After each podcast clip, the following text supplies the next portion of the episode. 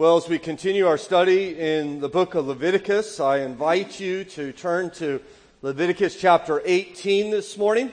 You'll find that on page 96 in the Pew Bible in front of you. As we, I think, are around week eight or nine in our summer series and uh, this wonderful book, and I trust God has a word for us this morning and will help us to see Him and help us to follow Him. While you're finding your way to Leviticus chapter 18, did want to give you a brief update on our team in Ghana. Um, they, as you know, they were doing a couple VBSs. The last VBS was down in the Yam market or the slums. And uh, last uh, day, uh, second and third day, they had over 400 children um, there, and uh, we praise the Lord for that. Um, and uh, praise the Lord that the gospel was shared. One of the wonderful things about the the Yam market in Accra is that the, the Muslim families are very pleased to send their children to Christian events. And so we know that the gospel was shared faithfully, and uh, we want to continue to pray for them as they begin to transition and make their way home. But we're thankful for God's work through them. I Also, want to, if I can, uh, briefly address this morning before we get in our scripture uh, the events that took place just south of us yesterday, as our nation is uh, kind of attention is drawn to Charlottesville and the the tragedy and uh, the terror that is taking place down there. Simply would like uh, to announce to you, confirm in your heart that racial superiority in any form, in this case, white superiority, is an abominable heresy. And it is contrary to God's good creation.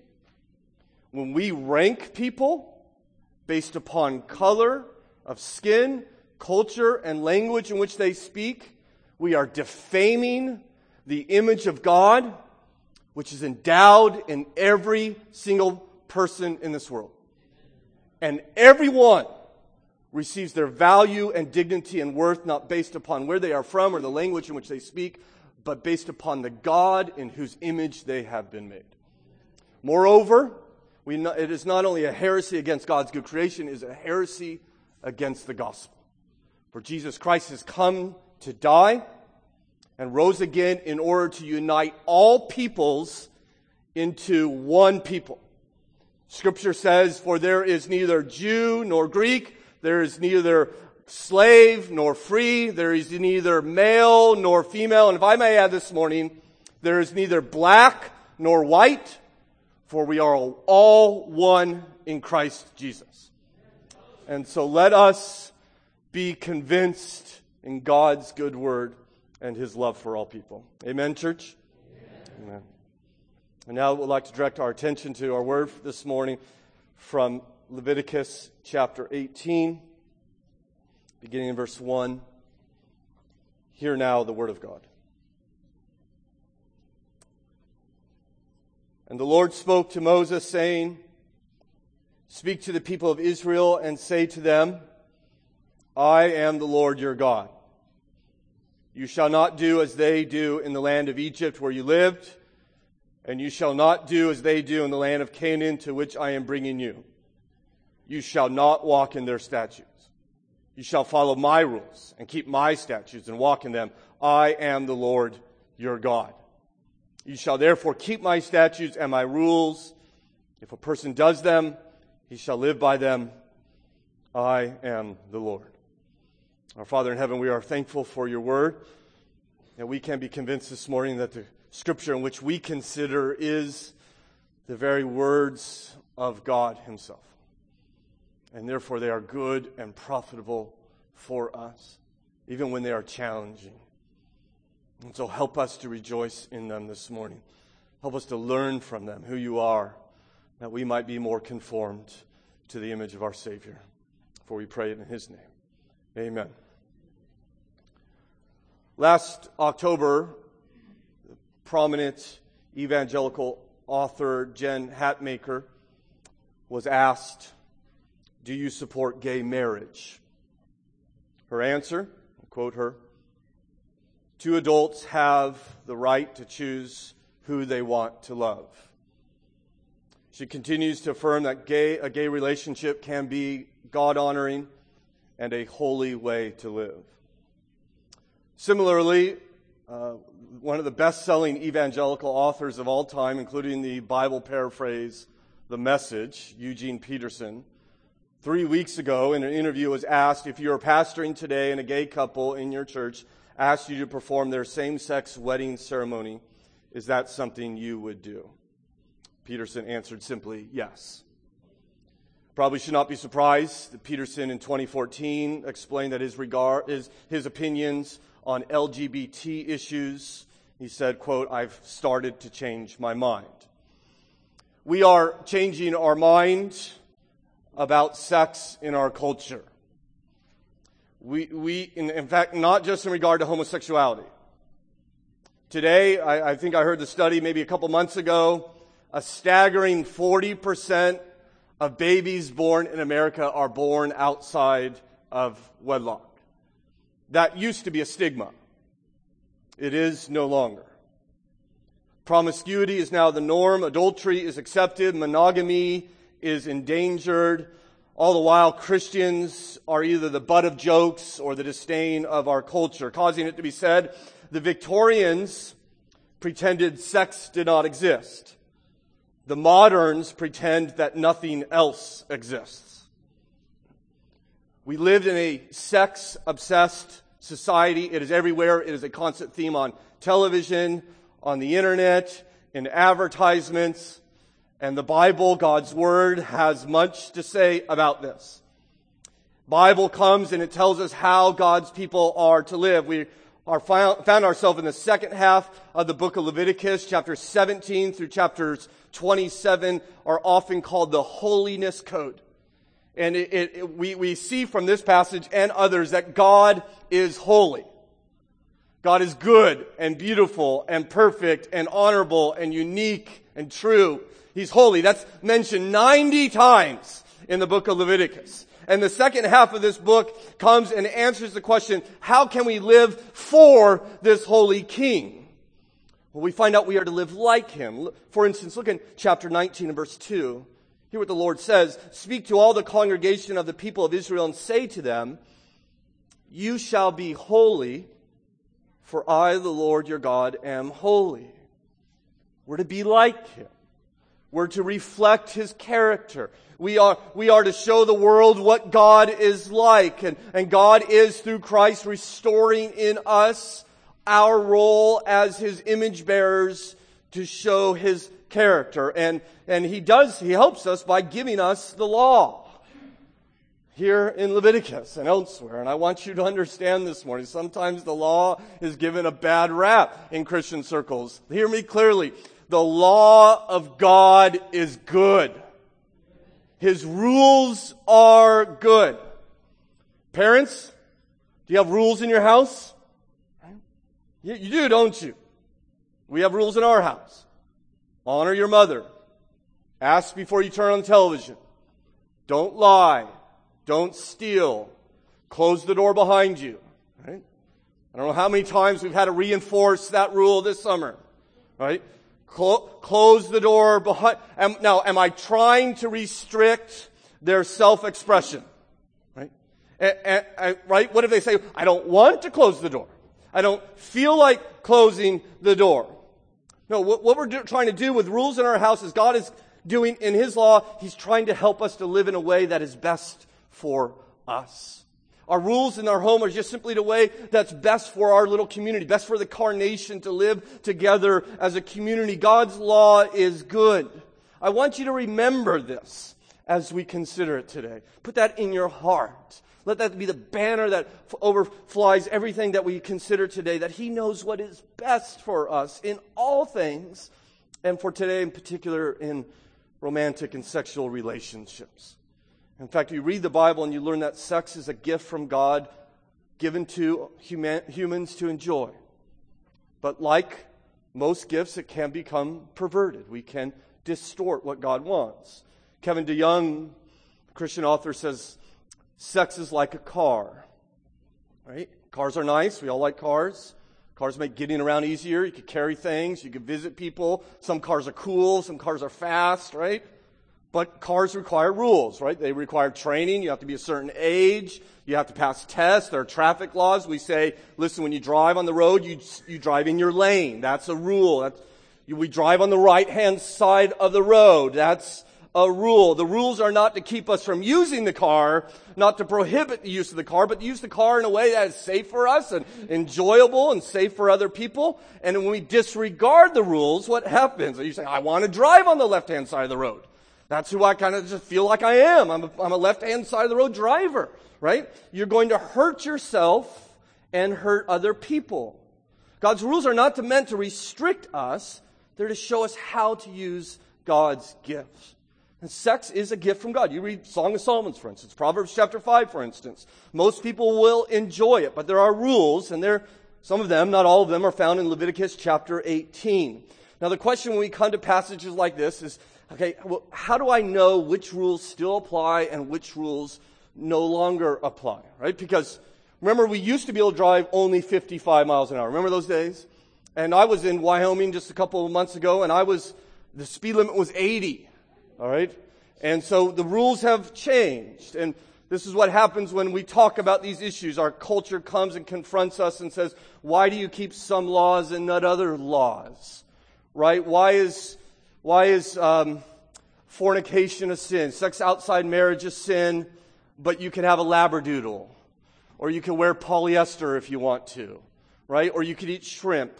What, what, aren't you picking and choosing which laws you want to obey and which laws you don't want to obey? Now, I don't, to me, this is not a difficult issue. I think it's, it's obvious which ones apply and which ones don't. Some laws clearly apply to Israel as a nation. The year of Jubilee, for instance, does not apply to other nations. We'll consider that in the coming weeks. Some laws are cultural. So Israel will be told in Leviticus 19, for instance, not to reap the edges of your field.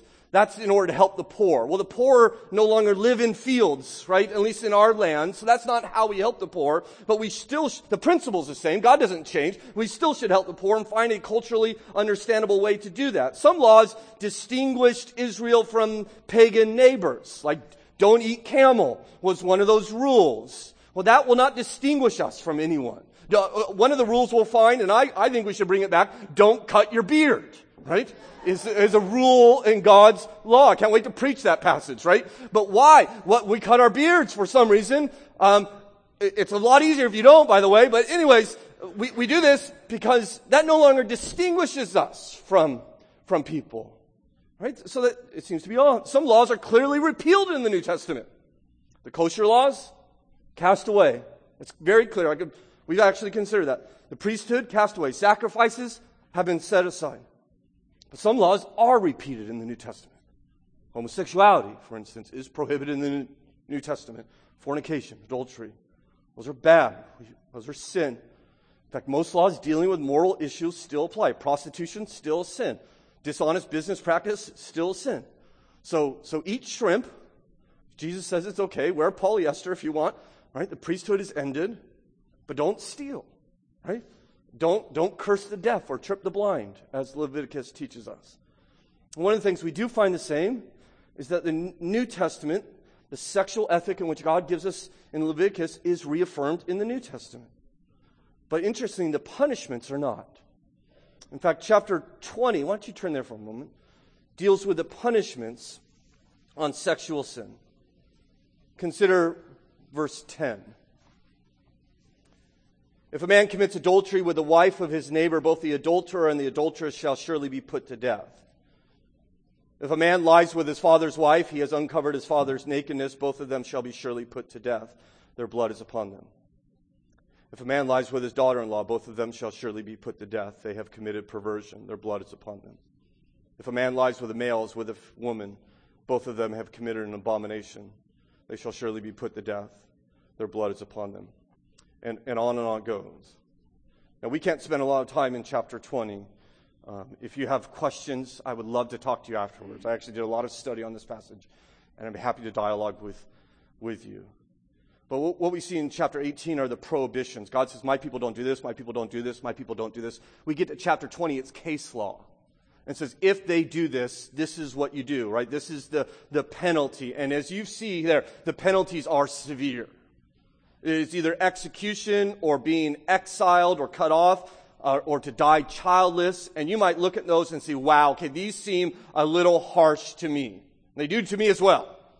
But if that's what we're thinking, let me give you five, qu- quickly, five principles to help us understand these type of punishments. Number one, please know God punishes sin. We've seen that already in Leviticus. Remember chapter 10? Two priests want to walk into the Holy of Holies. God strikes them dead. There will be one other story in the book of Leviticus down in chapter 24. And once again, it is an execution. God punishes sin. We see that not just in Leviticus, we see that throughout the Bible. Read the book of Genesis, you have a flood, God flooding the world, killing every man, woman, and child upon it, except for those who took refuge within his ark. You read about Sodom, you can read about the wars in the promised land, you can read about the exile of God's people, you read the New Testament, Ananias and Sapphira struck dead, you can read about Corinth, them uh, abusing and profaning the Lord's Supper and God punishing them. God punishes sin. Number two, hell is worse than any punishment we see here on earth.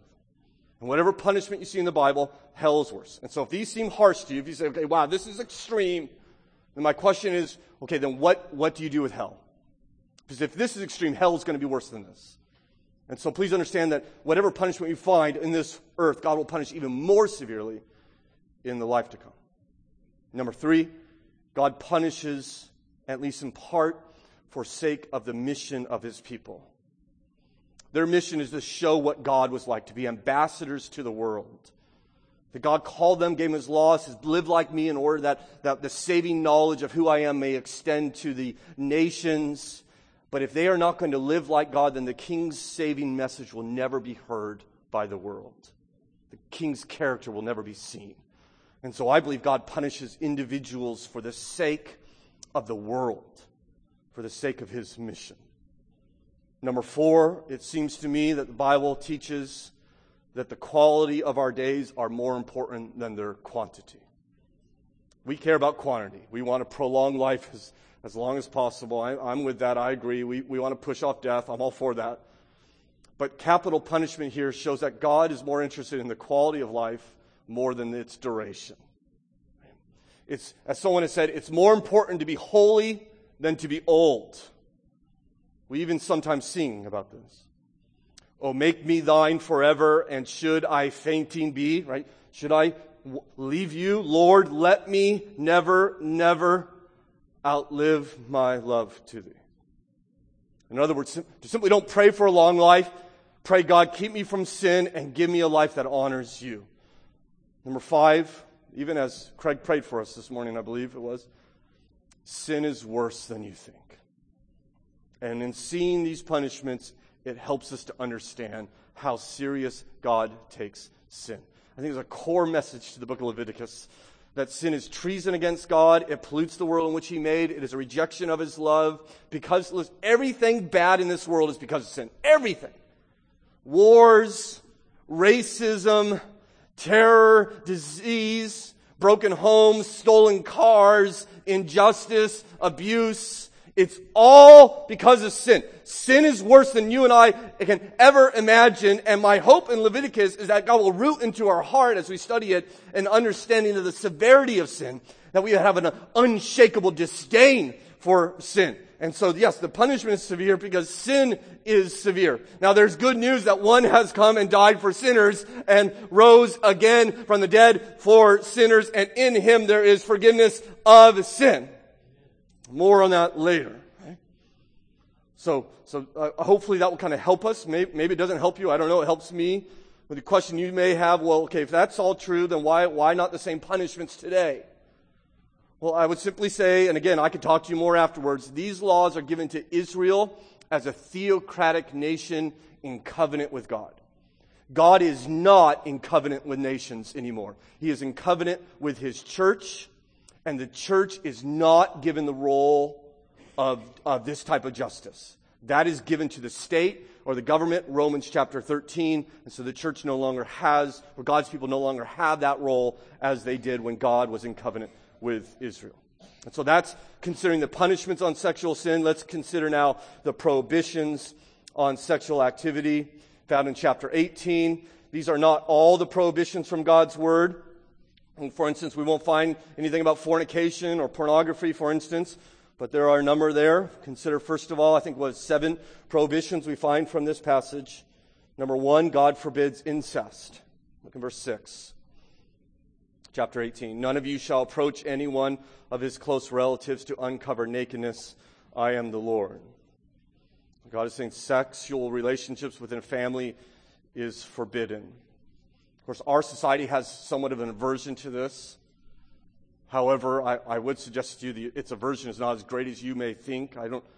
I, have counseled in, in, pastorally many people abused, sexually abused by family members. Um, I'll also tell you that the ancient societies, ancient Near East societies, did not have a natural aversion to this. We know Egyptians, brothers and sisters, would marry within uh, Egypt. And, and, Israel, of course, is living based on clan, right? The, the land is, is allotted out to them, so your family lives here and your close family lives here. And so you're close to these people, you're living close to them. And so the proximity of living close to family would give opportunities for this kind of sin. Uh, when God forbids incest, I think there's a very practical benefit because you uh, anyone who's been divorced knows how extremely difficult that is. Well, could you imagine if the person you're divorcing is a very close relative? And now, now, especially for the women, what family do you have to return to when your ex is, is in that family as well? So God is protecting people here. He says, You may not approach any one of your close relatives. Then he goes on to define from verses 7 to 17 who qualifies as a close relative. I'm just going to list them out for you. They're mostly from the perspective of a, of a man, though and I think you could reverse it. So a close relative is a father, a mother, a stepmother, a sister, a stepsister, a half sister, a sister in law, a daughter, a stepdaughter, a daughter in law, a granddaughter, a step granddaughter, and an aunt, either by blood or by marriage, are all listed in verses 7 through 17. Of course, we know when God's people violate this law, we see that in the Bible. You remember Lot and his two daughters giving rise to two nations that were constantly opposed to God's people. We even know in the New Testament this was being practiced in the church at Corinth. There's an incestual relationship in the church. A man is, is having a relationship with his stepmother and the church says, well, that's okay. And the apostle comes and says, no, it's not okay. You need to discipline them. In other words, it's still a sin in the new covenant. Second, prohibition, we see God forbids polygamy. Verse 18. And you shall not take a woman as a rival wife to her sister, uncovering her nakedness while her sister is alive. Now, some have suggested this is just a prohibition from marrying your sister in law. But if you read earlier, he's already prohibited that. He's already forbidden that. Right? And so many commentators understand this as a prohibition to polygamy. Now, not everyone agree with that. I would say whether this is a prohibition or not, I believe it is. The Bible never encourages polygamy. The Bible never says, okay, to a man, you have a wife, why don't you go take another? It's never said in scripture. And of, of all the cases of polygamy in the Bible, every single one, it never works out. There's always discord and disharmony in the house. And it is clearly, according to the book of Genesis, not God's design. What is marriage? Is one man and one woman. For this reason, a man shall leave his father and be united to his wife, and the two shall become one flesh, is God's design. Number three, God forbids unclean sexual activity. Verse 19.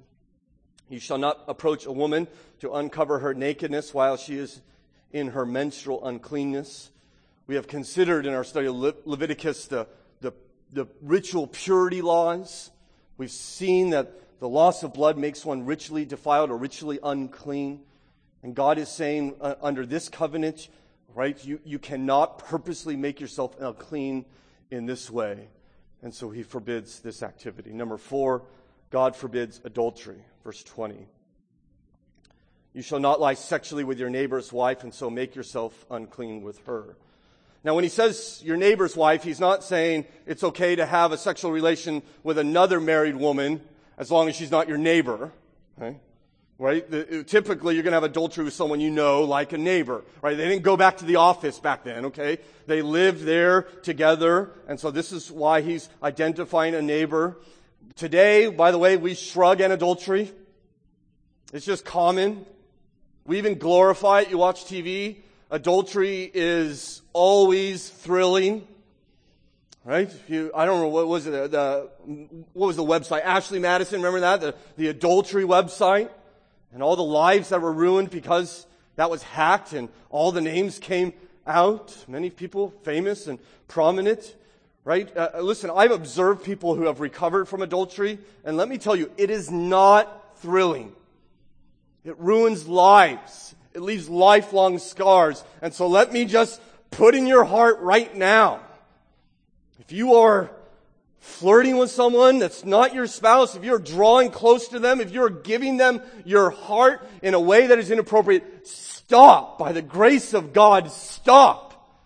It will destroy you and those you love. And it is forbidden by our God. He says in uh, Hebrews 13, let the marriage be, let marriage be held in high honor among you.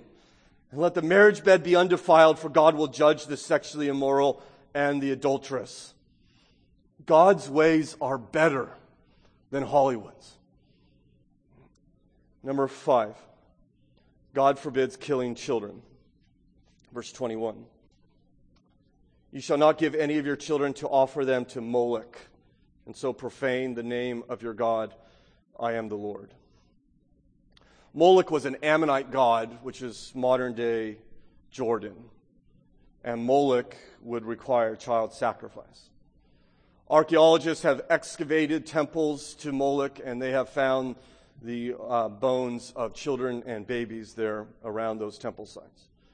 From what we understand, they would make an idol out of Moloch, and Moloch's arms would be stretched out. They would build a fire around Moloch and wait till his arms are white hot, and then they would place their children upon his arms. They would do this in a place called the Valley of the Drum. The priests there would beat the drums so loud that it would drown out the children's screaming. I, I, I give you those details just to be clear. Satan is alive and he hates us. He's not cool, he's not hip, he's a murderer, and he goes after the most innocent people. The Ammonites did this, and astonishingly, the Israelites did this throughout their history. The prophets are constantly telling them, stop sacrificing your children to Moloch. And we think, how can anybody do this? Why did they do this? You know why? Because Moloch ensured a good harvest for them. Moloch kept their dreams alive. Moloch helped them fulfill their future plans. In other words, I'll tell you, Moloch is alive today, and he lives here in America. He goes by a different name, but 60 million babies have been sacrificed to him since 1973 through a process, process we call abortion. Why do we abort our babies? Because we want, we want a good harvest, don't we? We want our dreams. We want things to go well for us. We don't want to interrupt our plans. It's the same reason they did 4,000 years ago. In fact, you think about this, I want you to understand three truths about this child sacrifice. God hates this, number one. You read chapter 20 and verses 1 through 5 are all about the punishment upon those who sacrifice their children to Moloch. And God says, not only will I punish you who sacrifice your children to Moloch, but if you know someone who's doing this, I'm going to punish you. And you don't stop it, I'm going to punish you as well, God says. Number two, God gives grace to sinners through Jesus. Number three, children are a blessing. Children are not to be used to further our dreams and advance our hopes. They are to be warmly received as the gift from God that they are. Number six, God forbids homosexuality. Note verse 22. You shall not lie with a male as with a woman, it is an abomination. I want to this morning spend a little more time here not because homosexuality is worse than adultery or incest, but because this is the issue of our day. Our issue is not civil rights. Our issue is not slavery. Our issue is not food sacrificed to idols as it seems to be in the first century. Our issue today in 21st century America is sex. That's the issue of our day that the church has to grapple with. And so I want to recognize the time we're in and speak very clearly and I hope graciously about this issue of homosexuality. The Bible actually tells us a great deal about homosexuality. It tells us how to love homosexuals. It tells us how to help people in that temptation. But this verse is not about that. This verse is about the sinfulness of homosexuality. It is called an abomination by God. And I'm preaching Leviticus 18 this morning. And so I want to talk to you about its sinfulness today. And I think this is important because some of you say, well, I already agree that homosexuality is a sin. But do you know why? Can you articulate it? Can you defend that position when you are uh, pushed on that? Moreover, some of you in this room, and some of you have already had this occur to you, some of you in this room will have a child or a grandchild who will one day come out as a homosexual. And you will, you love them, of course, and you will be tempted to set aside the biblical conviction in order to fully embrace your child unless this is rooted in your heart. This past year, I've spoken with three different families in which this is occurring. One mother is very tempted in order to embrace her child to set, set aside the truth of Scripture. It can't be true because I want to love my child. This just happens. This is, in fact, Eugene Peterson. He saw parents dealing with this issue. Rather than teaching the Bible, he said, quote, they finally accepted that this is not a bad thing. This could be a good thing. This can be a flourishing thing, end quote. And so, listen, we need to love people, but we need to hold to the truth of God. Okay? And one part of the truth of God is God forgives sinners. More on that later. Okay? We need biblical conviction and clarity. So why is homosexuality forbidden by God? Well, we see here in verse 18, God says it is contrary to his design. Excuse me, not uh, chapter 18, verse 22. You shall not lie with a male, see what he says, as with a woman. It is an abomination. Right? You don't do with a man, if you're a man, you don't do with a man what you're supposed to do with a woman. It's contrary to nature. It's contrary to God's design. God has designed men and women to fit together, right? Romantically. God has designed men and women in order, like God, to be able to create life together.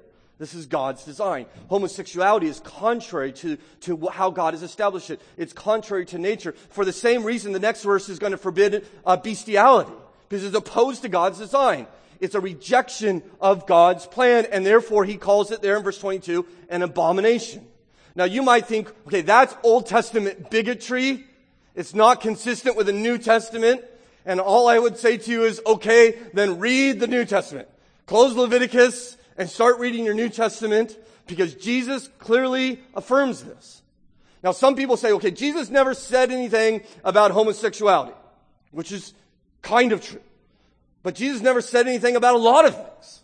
He never said anything about incest or bestiality or drug use, right? It was not the debate back then.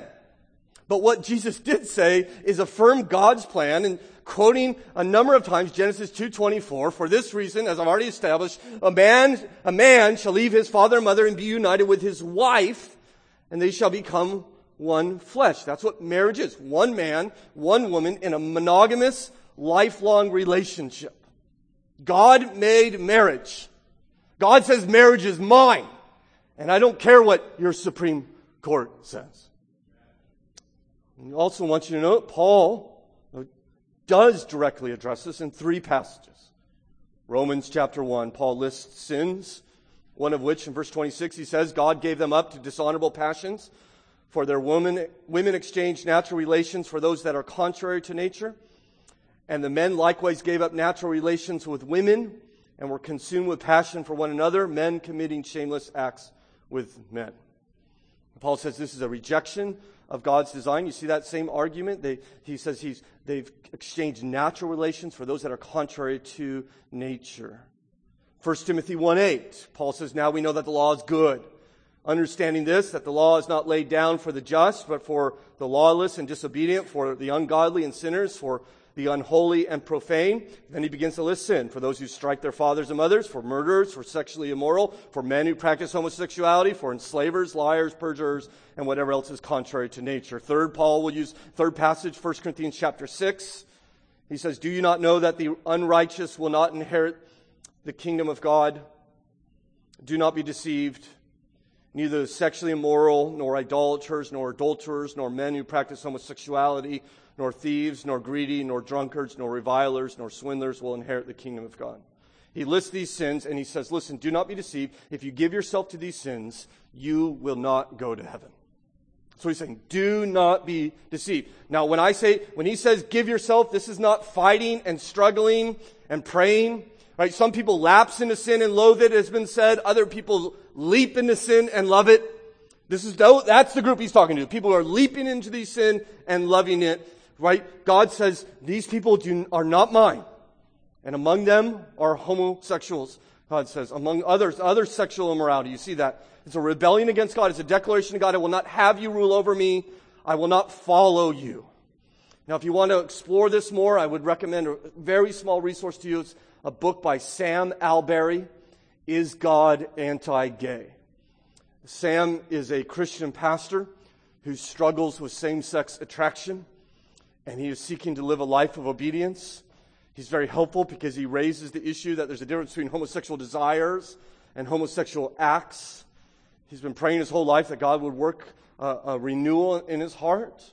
Right? We're, listen, we're all tempted to various sins. You're tempted to sins that I'm not tempted to. I'm tempted to sins that you're not tempted to. By God's grace, we can resist them. Right? God is faithful, and He will not let you be tempted beyond what you can endure. But with the temptation, He will also provide a way of escape. I do want to say, uh, before we move on, if there's anyone here who struggles with this issue, if there is same sex attraction that you fight against, if you're confused, if you've sinned in this area, this is a community of people, one committed to truth and loving people who struggle and sin. And so we all struggle in sin. And so this is not a burden to carry alone. This you will not receive this judgmental disdain in any way. But if you, you come and talk to me or talk to an elder or talk to someone in your community group, and you will receive love and sympathy and support as we try to walk lives together in obedience to our God. Number seven, God forbids bestiality. Verse 23. And you shall not lie with an animal, and so make yourself unclean with it, neither shall you shall any woman give herself to an animal to lie with it. It is a perversion. I don't, I don't even want to talk about this, and you don't want me to talk about it. Um, let me just say that it is not long until we people, when, until we hear people say, "Hey, well, Jesus never said anything about romantic love with animals." I think that day is coming. It is right now no longer. I don't. I don't think there's any stigma attached to polygamy anymore. Uh, it's just a matter of years until incestual relationships are embraced as freedom of marriage, right? as, as a prominent author has said, two women get to, two, two individuals can choose whom they want to marry. So what if you're related? That's coming.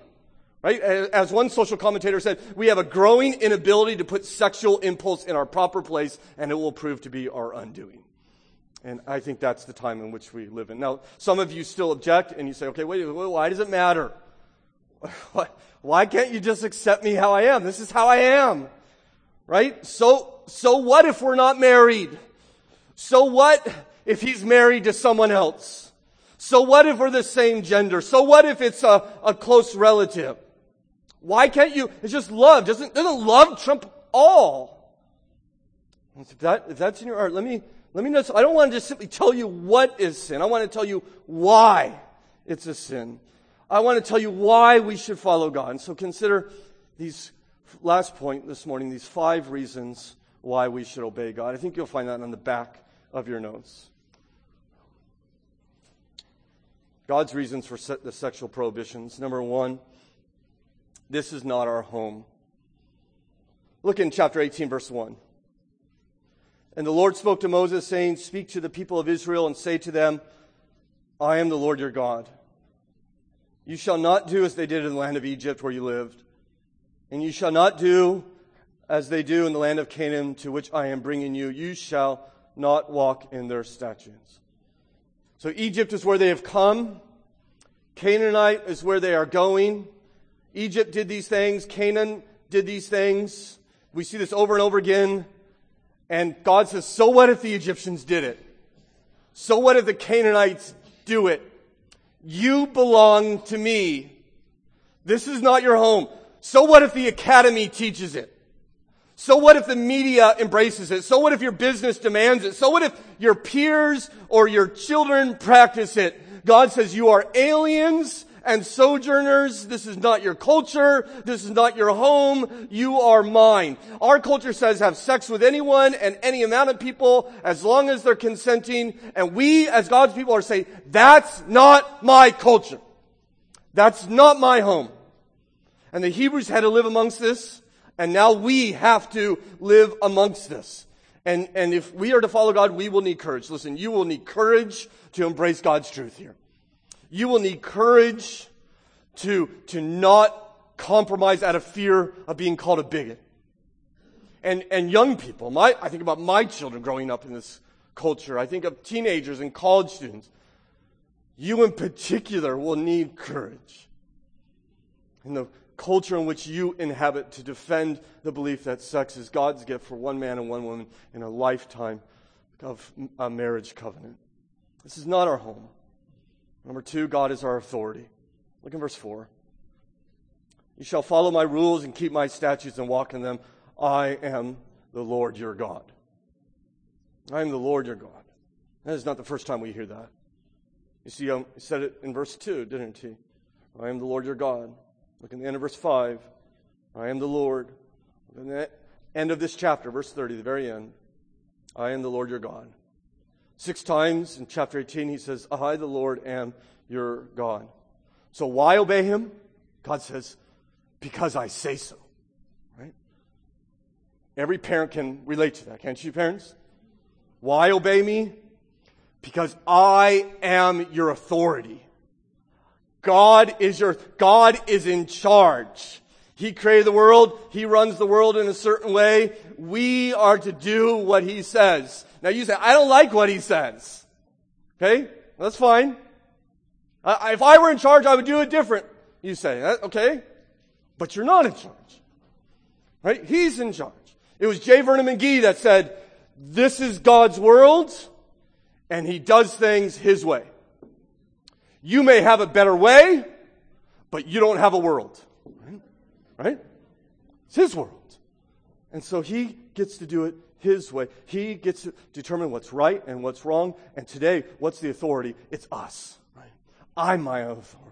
I determine what's right and wrong for me. It's my personal preference. I decide what I'm going to do and what I'm going to do. And the Lord says, No, you don't. I made you.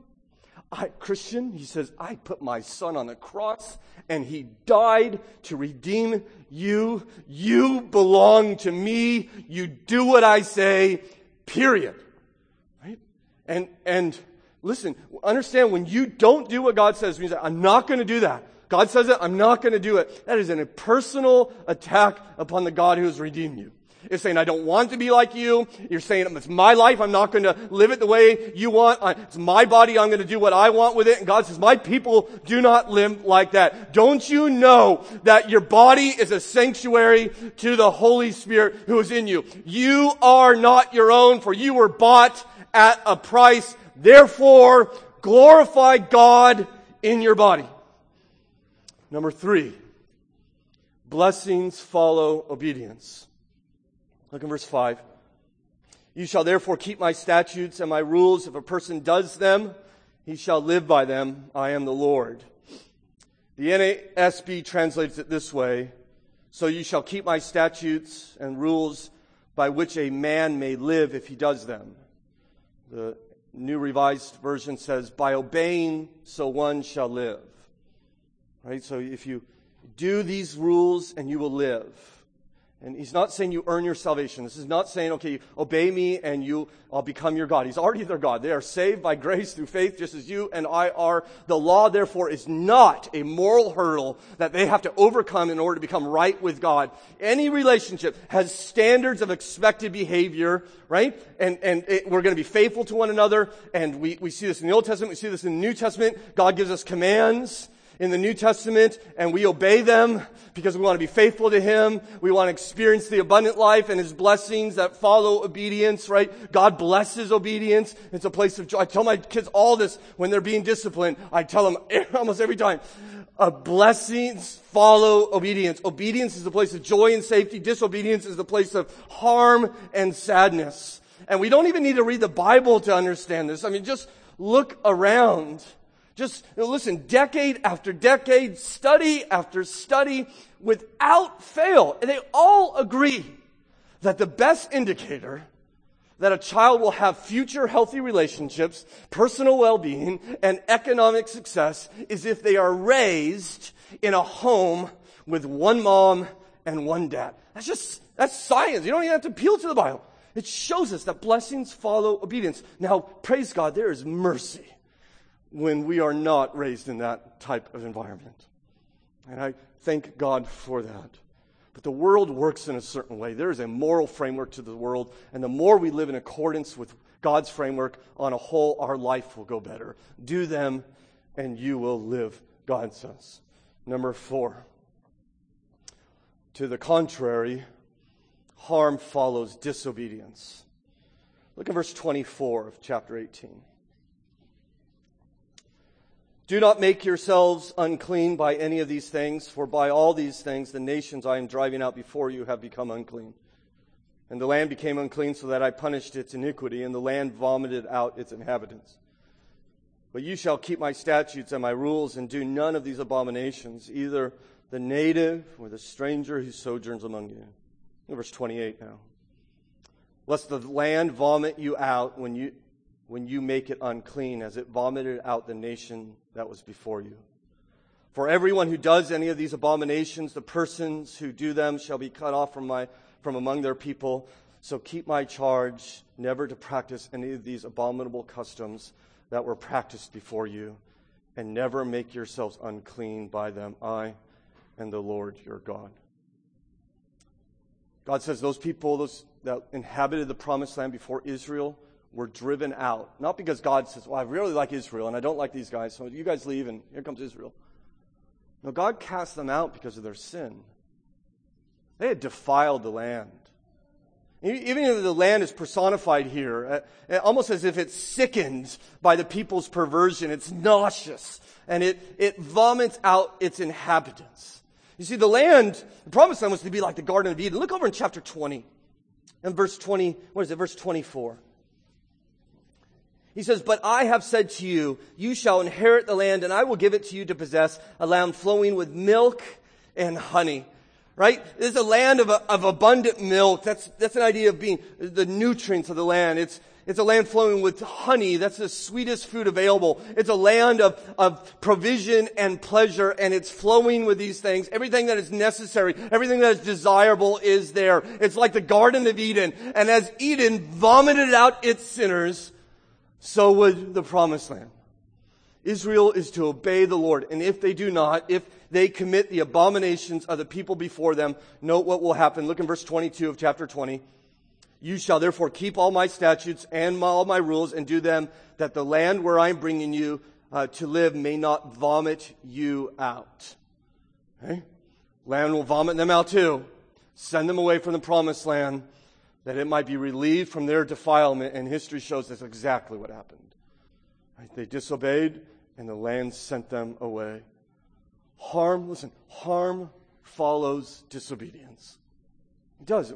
You disobey God, it brings ruin on your life. It brings sadness.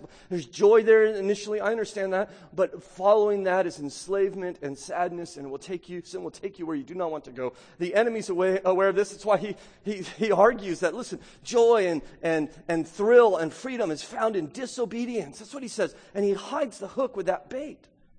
He won't tell you that promiscuity leads to disease and adultery destroys families and divorce hurts children and homosexuality will not create life and incest will prefer, produce deformity and pornography will enslave. The, the media will promote sexual sin that it only brings pleasure and never pain. And you know what? God then looks like the bad guy, doesn't he? Right? Well, God is just the, the joy killer. And that's how God is presented. But I want to tell you this morning as I began, God's law is good. It is for our good. It is for our protection. And if we followed God's law, life would go so much better for us. Take, for instance, Minnie Warburton, who was abused as a child by her father. And as an adult, she confronted him, but he denied it and denied it till his deathbed. One day, Minnie was reading her Bible. And she came to the book of Leviticus. She said, I remember very clearly the moment when the words leaping out at me incest taboos. One after another. I slammed the book shut. I was shocked. I had no idea that was in the Bible. My father was six years dead. I never knew he was breaking God's law, but there it was, clear as anything. I will never be able to explain what that moment was like, that discovery of Leviticus 18. I wanted to call up everyone I knew and say, it was wrong. What he did was wrong. It says right here in the Bible. Therapists had told me, my own instincts had told me, everything had told me, yet nothing told me the way Leviticus told me. It was wrong, truly, truly wrong. And for the first time, she says, I felt utterly and absolutely vindicated. For the first time, I felt clean. For the first time, I felt released. My brothers and sisters in Christ, God's law doesn't restrict, it protects. And if Minnie's father had obeyed his law, she would have protected her too. The law of God is for life. We don't drive on the left hand side of the road for our good, right? Not to rob us of joy, but to give it. The law of the Lord is perfect. The testimony of the Lord is sure. The precepts of the Lord are right. The commandment of the Lord is pure. The fear of the Lord is clean. The rules of the Lord are true. More desired are they than gold, sweeter than honey. By them your servant is warned. In keeping them there is great reward. Number five, we have a mission. Why should we obey God? There's a mission for us to do. Look in chapter 20 and verse 24.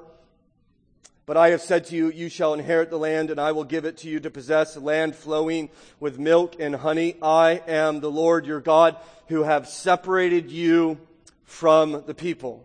I've separated you. Verse 26. You shall be holy to me, for I, the Lord, am holy, and have separated you from the peoples that you should be mine. Israel's sexual ethic was to mark them as a distinct people in order to show God's character. Says, I've separated you from, you're to be holy. God covenanted with them to bring the knowledge of the character and the saving grace of God to the nations. He set them apart. This now is the church's job. We are surrounded by, by sin. We are surrounded. The world applauds what God calls an abomination, what God calls deviancy. And God has set us apart to testify to another way. Christian, please understand, you are to be a reflection of the God who saved you. The purpose of your life is not your self expression. The purpose of your life is not being true to yourself. The purpose of your life is certainly not your sexuality. The purpose of your life is to show the glory of Jesus by what you say and how you live. And I think God is teaching us His glory is at stake in our romantic relationships. That the hallowing of God's name is at stake in His church. He has chose us in Him to be holy and blameless in His sight. And how many, how many churches today in our land are so consumed with, with getting big or being cool or being modern that they just kind of are quiet about the truth that I believe the world needs to hear. I said, well, doesn't talk about that. That's too offensive. That's going to rock the boat. That's going to hurt our numbers. Right? And so let's just, let's just have a nice positive, encouraging message. I like positive and I like to encourage you, but sometimes we have to call sin sin because God calls it sin. And I don't care what happens to the numbers. I want to be true to God, don't you? We have to be committed to Him. That is our mission that He has given us. We exist for Him. He does not exist for you. He does not exist to bless your marriage and help you in your college and all the rest, though He does by His grace. We have been made by Him, for Him, to live like Him, whether the world wants it or not. That's our commitment. That's why He has redeemed you. And Kevin DeYoung, author says, when you give up the fight against pornography, when you give up your lover whom you promised before God to be faithful to all your day, when you embrace homosexuality as a God given identity, when you champion darkness by calling it light, then the God we profess is made to look like all the other gods of the nations, not like the holy God we know. Once we refuse to be distinct, we've given up our God given job. It matters. It matters because the Lord is holy and we are to be like him. Distinct in our sexuality and distinct in our love. That is, we are to love those who are not like us. You know, chapter 18, chapter 20 says, Don't be like the world. Right in the middle. What comes in the middle of 18 and 20? We'll get there next week. 19, right? You know what that's about? Love the world. You go love your neighbor, God says, as yourself. One way we show the world what God is like is we love those who reject our God and his ways. And so, Christians, maybe we could do with a, a still be convicted, but maybe a little less anger, a lot more mourning, a little less talk about taking our nation back, a little less kind of warpath mentality, and a lot more talk about God's grace to sinners. God saves sinners, including people who commit sexual sin. You know, in the church of Corinth, there were Christians who had previously practiced homosexuality before receiving the gospel. I mean, we, we, we, we read part of the passage. Do not be deceived, he says. Neither sexually immoral, nor idolaters, nor adulterers, nor men who practice homosexuality, nor thieves, nor greedy, nor drunkards, nor revilers, nor swindlers will inherit the kingdom of God. Right? Those type of people don't go into the kingdom. But that period, next sentence, and such were some of you. But you were washed. You were sanctified. You were justified in the name of the Lord Jesus Christ. Right? God saves sinners. So God speaks strongly about sin. I think we have today, but he speaks even more loudly about the forgiveness he offers to sinners. We, we sang, when sin runs deep, his grace runs what? Deeper. His grace is deeper than our sin. And Jesus, through his death, will wash all our sin away. Jesus on the cross, though perfect in obedience, became unclean, didn't he? As he called him, my God, my God, why have you forsaken me? He is being, if you will, expelled from God. The Lord himself is being vomited out of the presence of God so that you and I can be welcomed in. We who have defiled our, ourselves in this land by his grace, we who be, should be spewed away from God forever, instead are invited, are we not, into his side because of the work of Jesus Christ. Sinners are welcome with God because of Jesus, and we will live forever in a land flowing with milk and honey. We will live in the promised land with God for all eternity because of his grace. Let us speak loudly about the grace of God as we even say now, you who are weak and weary from sin, I invite you, turn to Jesus. Turn to him and you will find a loving Savior who will wash you clean. Our Father in heaven, we are thankful for your word and your law.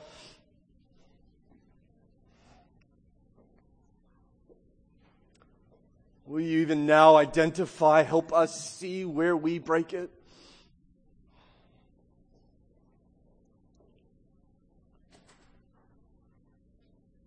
That we might, by your grace, might turn from our sin